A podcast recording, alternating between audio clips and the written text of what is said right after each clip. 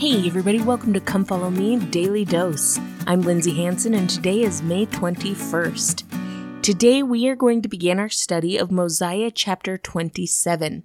Now, Mosiah chapter 27 is also found in Alma chapter 36. It's the same story being told in different ways to different audiences. Now, for our purposes, we're just going to stay in Mosiah 27, but it might be kind of a fun gospel study to look at them side by side and study the differences, seeing which doctrines are emphasized for different audiences. I'll have to do that on a different day.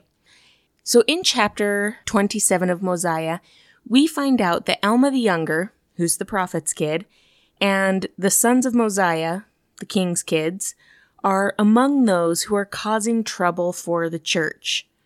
It's always the bishop's kid, right? I remember when my dad got put in as bishop, my friends teased me and they said, Oh, that means that you have to rebel because it's always the bishop's kids who rebel. And in this case, it really was. Here you have the church leader's kid and the king's kids, and they are the ones who are causing a ton of trouble for the church.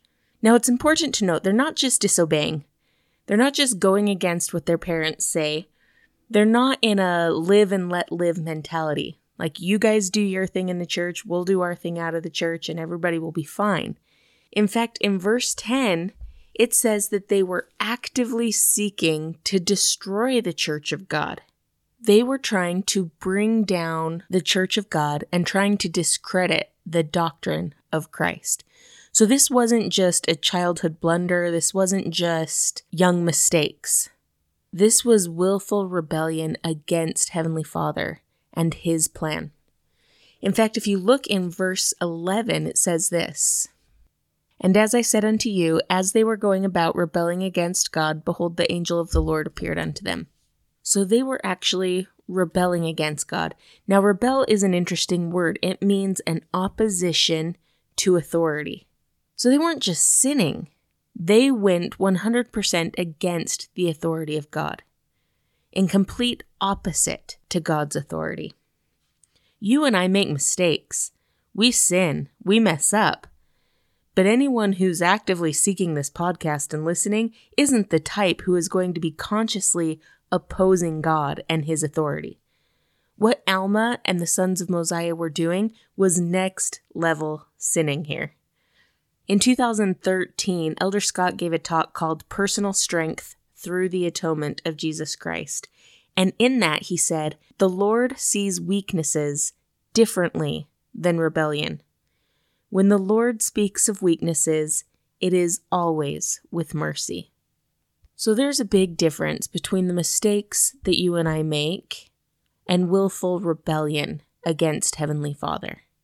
Heavenly Father approaches our weaknesses and our mistakes with mercy. I remember during a zone conference on my mission, my mission president started to very strongly speak out against people who would sin and then go to the temple and expect for our covenants to be valid. And he was just speaking so strongly, and the tone got very somber. It's like all of a sudden everyone was like, "Oh my heck, my my covenants aren't valid because I wasn't good enough when I went to the temple." And it was interesting because my president went on for probably 3 more minutes speaking, and then all of a sudden he just stopped. And he was silent for uh, it felt like a minute, but it was probably 10 or 20 seconds. And then he said, "I need to go back. You don't have to be perfect. You just shouldn't be rebellious." And there's the difference. You and I aren't going to be perfect, but chances are we are not willfully opposing God and His plan. And that is where Alma was. And as they are in this act of rebelling, as they are going about actively trying to destroy the church of God, an angel appears to them. Verse 14 it says, And again the angel said, Behold, the Lord hath heard the prayers of his people and also the prayers of his servant Alma, who is thy father, for he has prayed with much faith concerning thee, that thou mightest be brought to the knowledge of the truth. Therefore, for this purpose have I come to convince thee of the power and authority of God, that the prayers of his servants might be answered according to their faith. Now, it's so interesting because that's some of the first things that the angel says. He's like, Look, your father, your people, they have all been praying. And we're here, not because of you. I'm here because they have prayed me here to show you God's power. And so that the prayers of God's servants can be answered according to their faith. Now, it's so interesting because it would be so easy to read this scripture and think, well, if my family and I just pray for my wayward child enough, God will bring them back. That's what it sounds like in this scripture, right? Look, your father and your people have prayed long and hard, and now I, the angel, am here to show you God's power, and I'm doing it so that I can answer the prayers of the faithful. So it would be so easy to read that and think, okay, we'll just pray hard enough, and God will bring my child back. That absolutely might be true, but it might not. Think of Lehi. I'm sure he was consistently and faithfully praying his heart out for Laman and Lemuel. Laman and Lemuel even had similar experiences where they saw an angel and the angel commands them to repent, just like what happened with Alma the Younger.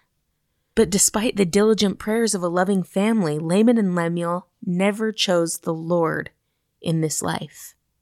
And that is because it was not the prayers of a righteous family that saved Alma. It was Alma the Younger's humility and desire for redemption that brought the change in his heart. Alma had to choose to repent.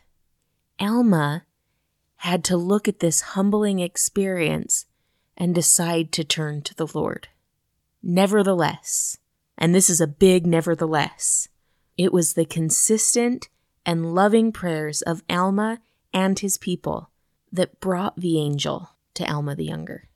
And that angel coming was the humbling catalyst that Alma the Younger needed to turn to the Lord. So we don't stop praying. We don't stop trying. We don't stop teaching and we don't stop hoping for the return of our wayward loved ones.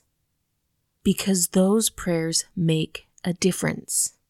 They can bring humbling experiences, or they can just bring us peace.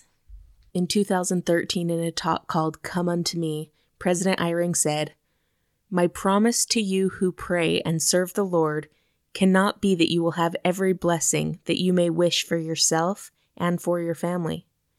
But I can promise you that the Savior will draw close to you and bless you and your family with what is best.